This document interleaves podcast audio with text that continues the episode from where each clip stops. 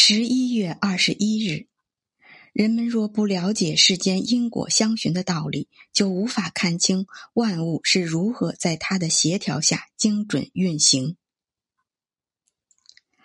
人们蒙昧的因私心遭罪，生活在激情和懊悔中，找不到人生的真理之路。仇恨过后还是仇恨，激情褪去复又重演，冲突一幕接着一幕。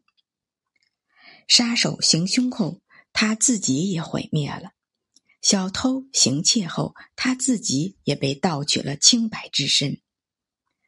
捕猎弱者的猛兽也被更加强大的捕手追捕和猎杀。指责他人的人自己也受到指责，谴责他人的人自己也受到谴责，告发他人的人自己也被他人骚扰。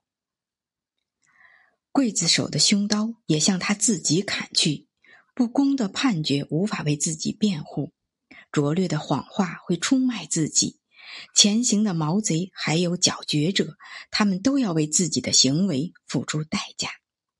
这就是无上法则的宣判。